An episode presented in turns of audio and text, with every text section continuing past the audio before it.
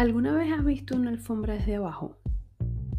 No es tan bonita como el diseño real de la alfombra. El patrón por debajo puede verse desordenado, a veces incluso un poco feo. El propósito de Dios es como una alfombra. Como seres humanos vemos los hilos desordenados desde abajo. Desde nuestra realidad aquí en la Tierra, muchas veces solo podemos ver los eventos, las cosas que nos suceden y no siempre sabemos lo que Dios está haciendo. No siempre entendemos por qué algunas cosas nos pasan o no nos pasan y puede ser súper frustrante. Pero Dios ve la alfombra desde arriba, ve la hermosa obra final. Esa es su perspectiva y esa es la gran diferencia entre Él y nosotros.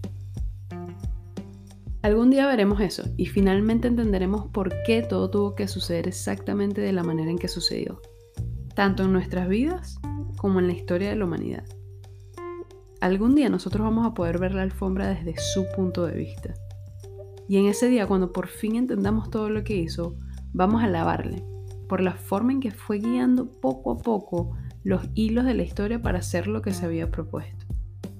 Pablo dice en Efesios 1.11 o 1.11, que nosotros hemos sido predestinados conforme al propósito del que hace todas las cosas según el designio de su voluntad.